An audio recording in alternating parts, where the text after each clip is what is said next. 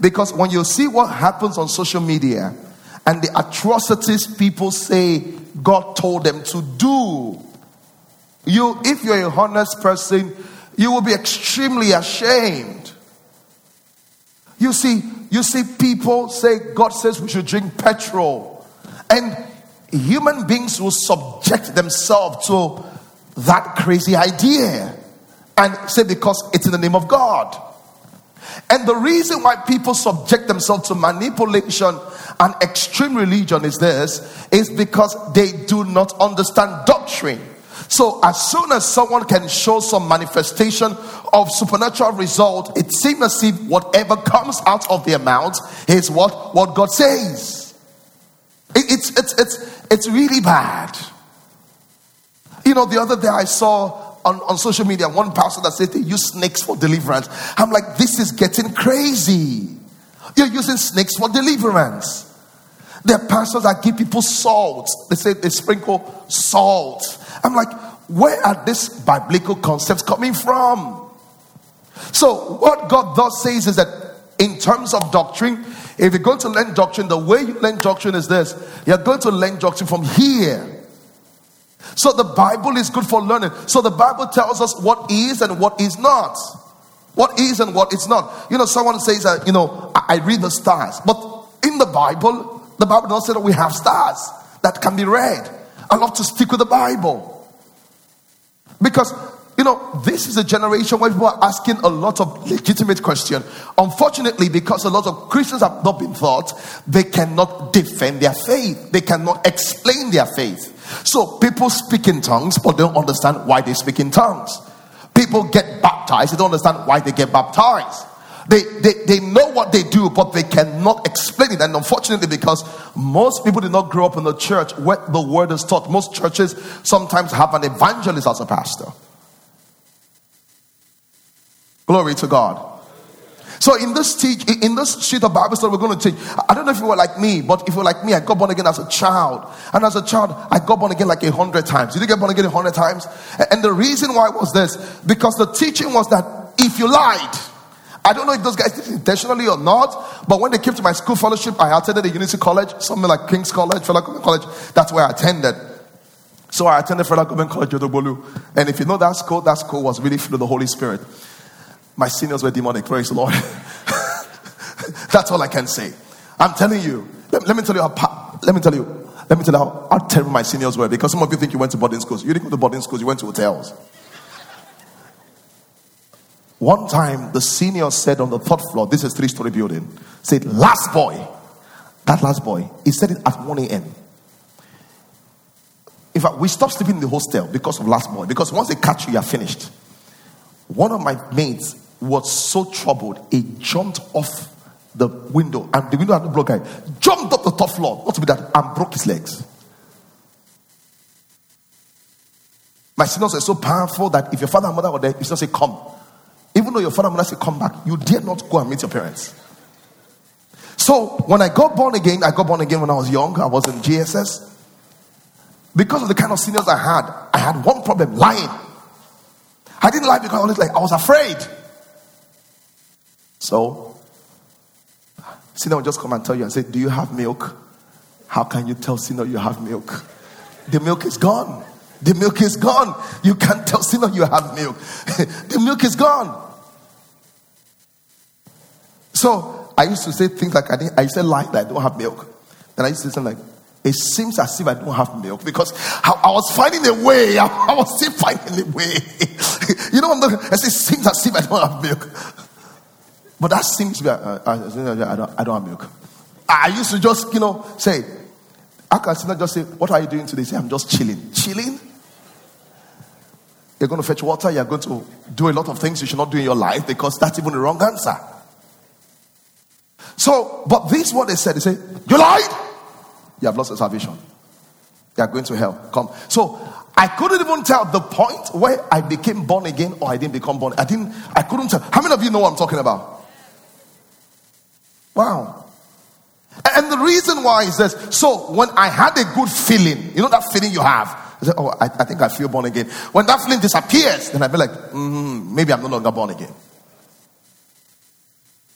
And, the, and this is the problem. This is the problem of charismatic Christianity because we emphasize a lot of feelings. The same thing when it came, the same thing when it came to does God love me?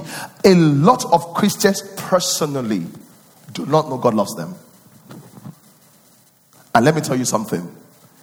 You can never be a successful Christian without the fundamental revelation that God loves you. I'm telling you, it's, it's something that must happen to you personally. Personally. A lot of Christians don't know their sins are forgiven. They, they really think that, you know, how can you say my, someone says, Pastor, how can you say my sin is forgiven? Do you know what I've done? I said, I don't know, I don't have to know what you've done, but have you asked for forgiveness? He said, he said, Pastor, even if I have forgiveness, I know I'm not forgiven. So, some, some months ago during next level prayers, as I was praying, I saw a vision and I saw this lady that was trying to have a child. And she couldn't have a child. And the, and the Spirit of God spoke to me and said, The reason why she cannot have a child is that because she had an abortion. And she has thought I'm punishing her by not giving her a child. And that's not me. So I said it and said it. The lady chatted me from the US because she was watching from the US. Three months after that time, she got pregnant. What happened? Because the teaching was wrong, the belief was wrong, the results were wrong. Stop behaving as if God is your problem because it's not. Stop thinking as if God is your problem because it's not. And the more you think and behave that way, you're going to have a bigger problem. Glory to God.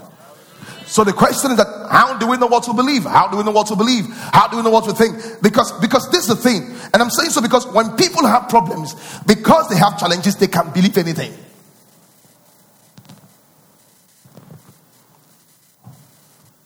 When people have challenges, they can believe anything.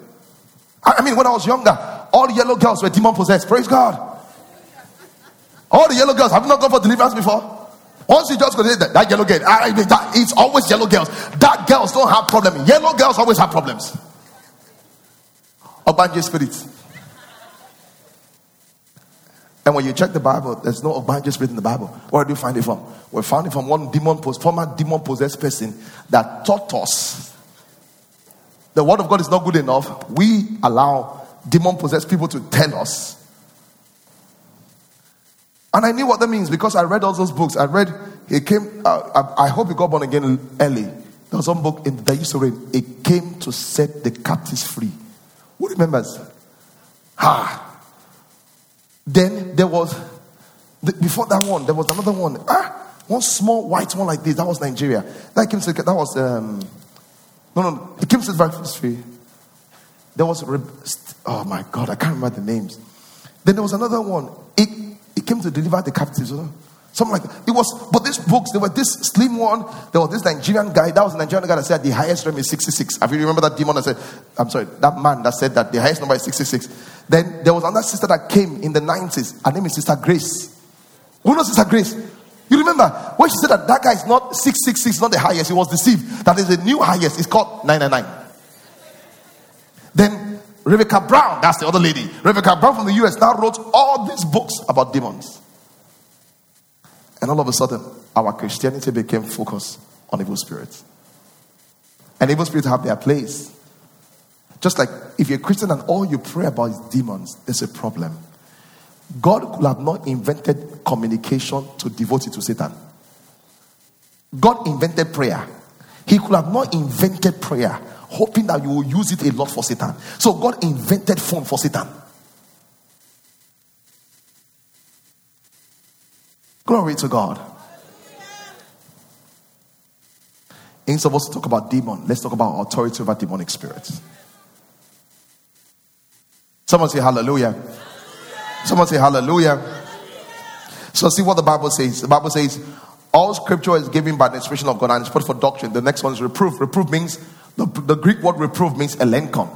Elenchon means proof. So, how do I know that this is right or this is wrong? The word of God is proof. The word of God is proof. So, when you go to the hospital, the doctor says you have fibroid. They said you have fibroid based on what? A medical proof. How do you know you are healed? Because the word says so. That's what? A spiritual proof.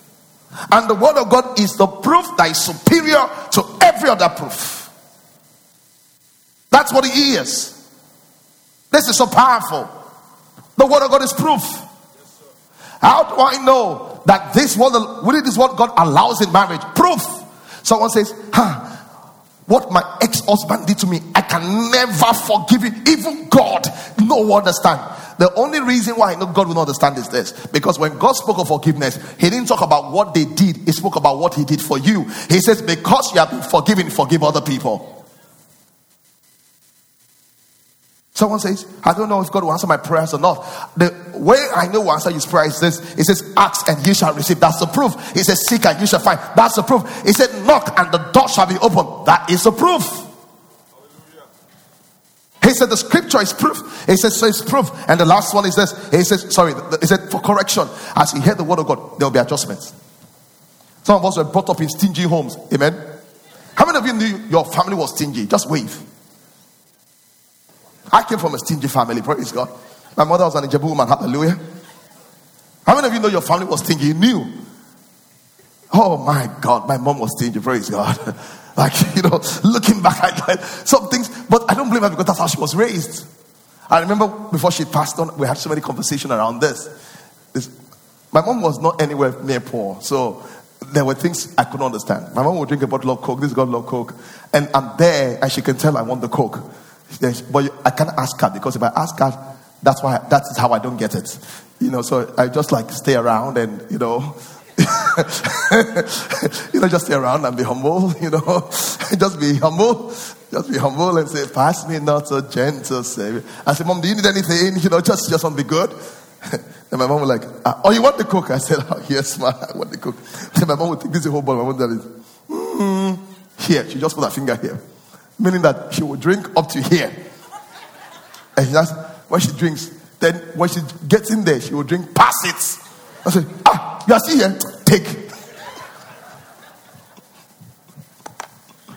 Praise the Lord. But guess what? Generosity is a culture of the kingdom. So if I grew up in a culture that is stingy, what do I have to do? I have to teach myself to be generous. One last to give someone a gift. Most of you go and see people's children. Put money in your pockets. It's a good habit. Take it's 500. Let them know you as the auntie that gives.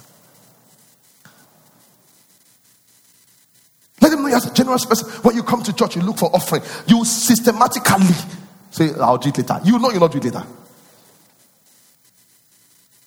And the reason why is that it's just difficult. So the Bible said the word of God is for correction. When you were not born again and you were single, hey, you could date Shininkwa, Shinene, Latasha, Lerato, Funtasha. You, all of them were your girlfriends. But now we're born again. We don't date that way. That's how we date in the kingdom. So it corrects you. The question that are you are you allowing the word of God to correct you? When you're not born again, there's a way you treat your wife. You call her idiot, big head. But Christian doesn't talk like that. The Bible says even your wife is a member of the body of Christ. You don't talk to your wife that way. You don't talk to your wife that way. You talk with honor. You talk with honor. Although she's pissed you off, you still talk with honor. He's something to say the wrong thing. You can get your khakis and leave the house because you don't want to say the wrong thing.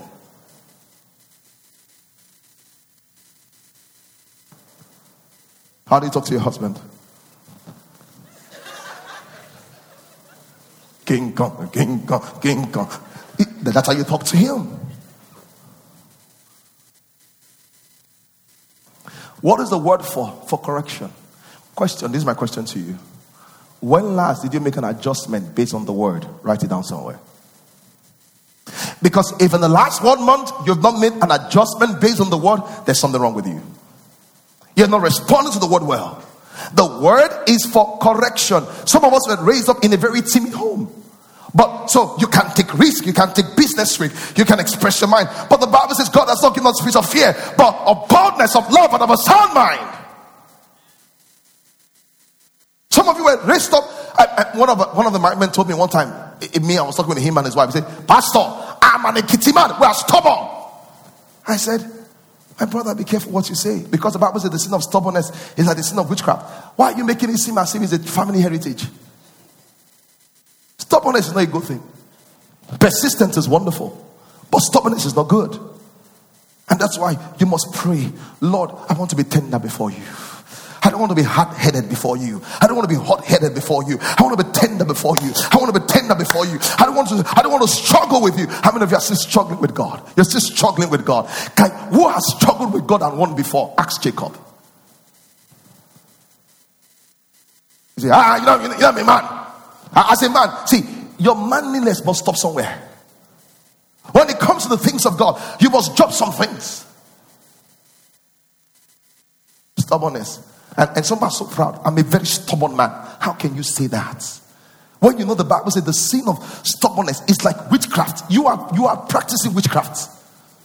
You are sucking blood and flying at night.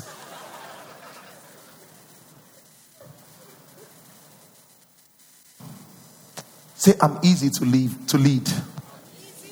I'm flexible when it comes to God. I'm obedient and humble. That's it. I'm obedient and humble. Anywhere, Lord, I will go. Whatever, Lord, I will go. Not my will, yours be done. So we're, we're just going Romans chapter 1. Romans chapter 1. So we're going to delve into the book of Romans. So we've done some programming since midweek service and now. And I've showed you the what the scripture does, how the scripture teaches, doctrine, and all of those things, why it's important. So the Bible says we are not tossed here and there by every wind of doctrine. So Romans chapter 1, verse 1 says, Paul. So before I do that, let me just give you some some, you know, some some basics of the some basics of the book of Rome. The book of Rome was written to the Christians in Rome. There was a church in Rome. The church in Rome was not established by Paul, it was established before Paul. We saw that in the book of Acts of the Apostles. But why did Paul write the Christians in Rome? This is why he wrote them.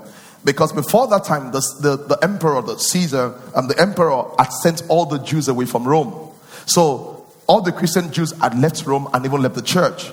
But at this time, they were allowed to come back. So when the Christian Jews came back to the church at Rome, they saw that the church was different. So the Christian Jews felt as if they had the gospel first. So they were telling the Gentiles and the non Jews that they must observe the Sabbath, they must be circumcised, they must observe the Passover, and all of those things. And there was a conflict in the Church of Rome. And this is what you have today. It always goes on today. People try to bring their culture into Christianity. You know, it goes on today. And all of a sudden, Paul had to write them to let them know that what will what brings righteousness in Christ Jesus is not about being a Gentile or about being a Jew. What brings righteousness is about faith in God. So, the whole concept of the teaching is to let them know that even though you're a Jew or a Gentile, righteousness is going to come by faith in God. Hallelujah. So let's read Romans chapter 1. So, with that in background, and Paul wrote it, of course, Paul original name is not Paul, it's Saul. Paul, the name Paul is the Roman name of Paul because Paul had dual citizen. So I'm going to get another citizen. Paul also had what? Dual citizen. He was both Israeli and Jewish. It was Roman and, um, sorry, Jewish. All right, so let, let's go ahead. Romans chapter 1, verse 1. He says this, and Paul, a servant of Jesus Christ. And that's I want to start from. That's really powerful on its note. Why is it powerful? Because we understand that we are kings in Christ. That's wonderful. Romans 1 6. Bible says he has made us kings and praise unto God. We understand. So as a king, we can decree, we can declare, we can command. Wonderful. We understand we are priests. As a priest, we can offer spiritual sacrifices, so prayer and worship. Wonderful. But the third thing, what Paul says, I'm not just a king. I'm not just a priest. There's something I am that you need to know. I'm a servant. And the word servant is from the Greek word doulos, meaning slave. Slave meaning that I'm totally at his disposal. The question is this have you gotten to a place in your Christian life where you understand that I'm not just a son, I'm not just a king, I'm not just a priest, I'm a servant of God? What does it mean to be a servant of God? Some of you have stewards at home. When you're hungry when you get home today, if you tell your steward, cook me rice, he cannot bring you some other food. And you say, Why did you bring pounded yam? He said, That's what I thought you should eat, so I made it for you. Any steward that says that it's been sacked already. Is that not true? You know, think about it. Why? Because the steward never does what he wants, it does what the master wants. Paul says, I'm a servant of the Lord Jesus Christ. I'm the one that doesn't do what I want. I'm the one that does what the master wants.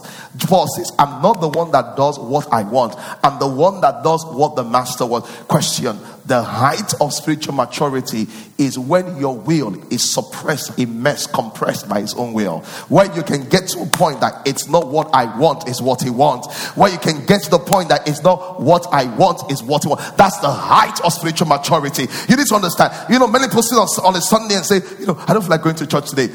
Ladies and gentlemen, it's not how you feel because it's not up to you. It's about what he wants. You know, someone says, you know, I don't feel like praying. It's not how you feel. It's what he wants. It's not the, the height of the Christian maturity. Question is your will submersed in the will of God? Look at Act chapter 21, verse 10. And this is very powerful today. Act 21, verse 10. This is really powerful today. And the Bible says this, Act 21, verse 10. Because I want to show you, I want to show you how Paul lived out this principle. It's one thing to say, I'm a servant of God, it's wonderful to see you live it out. The Bible says, and as we tarried three, um, there were many days they came from Judea, a certain prophet named Agabus. So in the Bible, there are people called prophets, and prophets are ministry gifts. In fact, in the Bible, this can we go deeper right now? In fact, in the in the, in the in the Greek, in the Hebrew, three words are used to describe prophet. The first one is Nabi. Nabi is from the is the word bubble up. It's the prophet that receives revelation by what? By hearing. Sometimes they are called a hearing prophet, they are called Nabi. But there's also Rohi. Rohi is the word perceive or see, is the prophet that receives revelation by seeing. So there are two ways prophet receives revelation. Some are hearing prophet, and some are what? Seeing prophet. For example, I never knew David was a prophet until New Testament said, and David was a prophet. The reason why is that David was a what? Was a Nabi used to just speak and bring out revelations through his music and his talk. He never saw into the spirit. But do you know something? You, something that surprises me. this will shock you. Majority of the prophecy of Jesus was prophesied by David, not by Elijah, not by Elisha, not by Moses. And you know, in the Bible, the way they classify major and minor prophets is this the amount of revelation they have about Jesus. Shocking. So, you've taken the scripture away, sir? Okay, so it says Agabus. Agabus was a Agabus was a, he was a seeing prophet. So sometimes you will hear me minister and I'll say, I see, I see, I see, because that's the way revelation gives works in me. It doesn't mean that that's the way it only works. Some people, you know, they're hearing, they just have utterance. That's what they do. So you, you will see this. Look at verse 20, verse 11. Verse 11 says, Agabus said, and when he came, he took the Paul's girdle or his belt and he bound his feet and bound his head and said, Thus saith the Holy Ghost, so shall the Jews at Jerusalem bind the man that owns this girdle and deliver him to the hands of the Gentile. Okay, this man will be arrested. That's what they said. Okay, okay. What's the next thing? Let's go. Let's go. And when they heard this thing, they were both we and they of that place besought him not to go. And what did Paul say? When they begged him, Paul, there's danger. What did Paul say? Say, and Paul answered, What do you mean? That you weep to break my heart?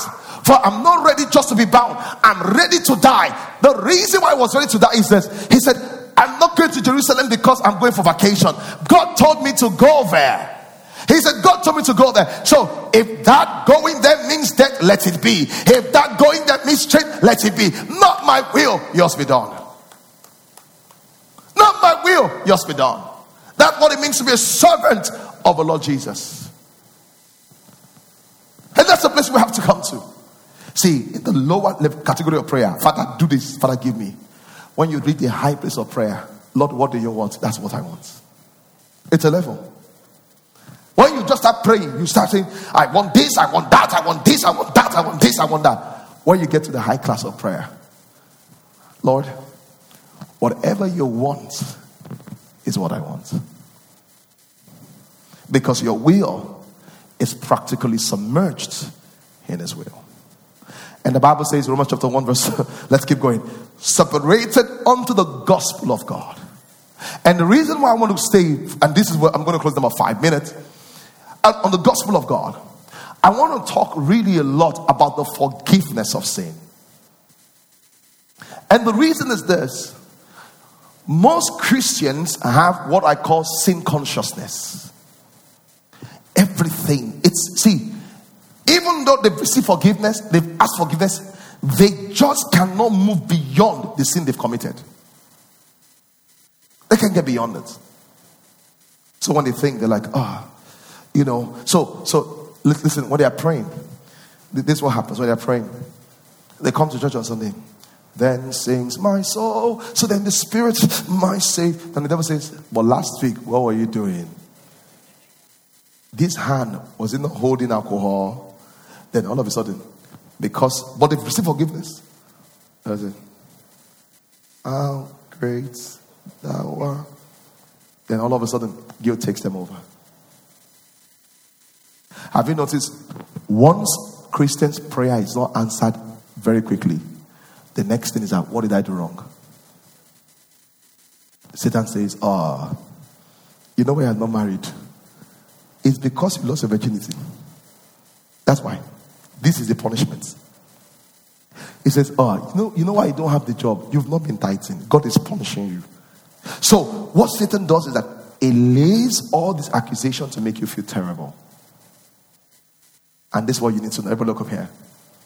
God does not, God does not punish forgiven sins. Do you hear what I said? It's called the law of double jeopardy. If God has forgiven, the sin cannot be punished. If the sin is punished, then you have not been forgiven. Question How can I confidently say I was forgiven? The only way you can say you were forgiven was this because sin was judged in Jesus. Let's read one scripture and we'll close. Are you ready? Oh, somebody say hallelujah. Somebody say hallelujah. Okay. So let's turn our Bibles to First Corinthians chapter 15. First Corinthians 15, verse 1. It says, Moreover, brethren, I declare unto you the gospel I preach unto you, which also you received. So he said, I declare unto you the gospel. So what is the gospel? Wherein you stand by which you are saved, if you keep in memory that which I preach unto you, or lest you have believed in vain. What did he believe? He said, I believe unto you first of all that which I also received. What did he receive? That Christ. Hey, this is a gospel. What is a gospel? The gospel is about God will give you money. No, sir. Not God will give. No, sir. The gospel. This is the gospel that Christ died. What did he die for? He died for our sin. Hallelujah. He says that Christ died for our sin. That is the gospel. What does that mean? If Christ died for our sin, then forgiveness is available. Hallelujah. If Christ died for our sin, forgiveness is available. Let me close with this. Who's going to give me the shoe? At least your shoe available still? Where my friends come, come, get the shoes. Get the shoes. Oh, this is good. And we're going to close with this. Are you ready? Oh, yes, this is powerful. Come with the shoes quickly.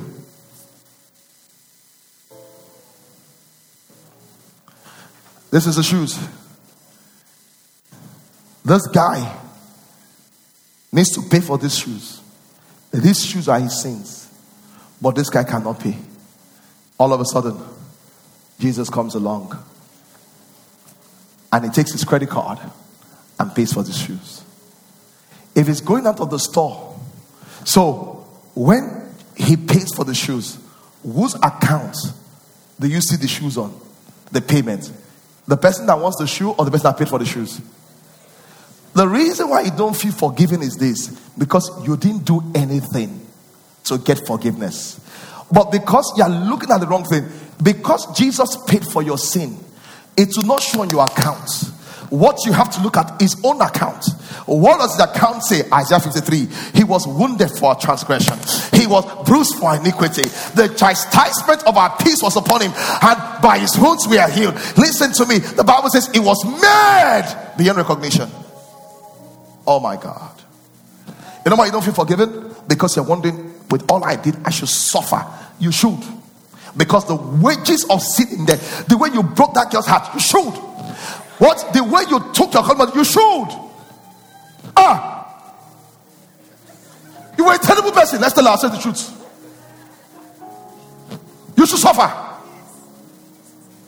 But why you so you say, how come I'm not I'm not suffering? Because this man, do it again. Yeah. Look at him. He paid the price. It's so easy for you because somebody else paid the price. But guess what?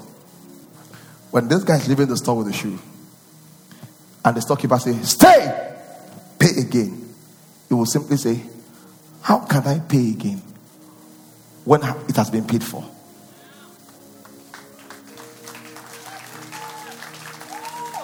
The reason why God can forgive you and you can receive forgiveness is because forgiveness has been paid for. We're a beneficiary of the work of Jesus on the cross. When Jesus Christ died, he didn't die because he was a great guy.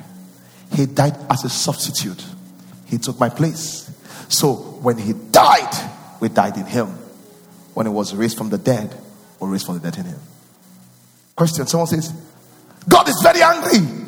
How can God be angry? Uh, sorry, how can God be angry? When all of the punishment of God was poured on Jesus on the cross. Do you know when Jesus on the cross, God did not withhold his anger? He poured out all the punishment, zam on him. Jesus cried, he said, Father, why? This is too much. He said, Eli, Eli, Lama Sabachthani, my God, my God, why hast thou forsaken me? And the reason he did that was this so that when Satan wants to challenge your forgiveness, he can point to the cross and say, fully paid for.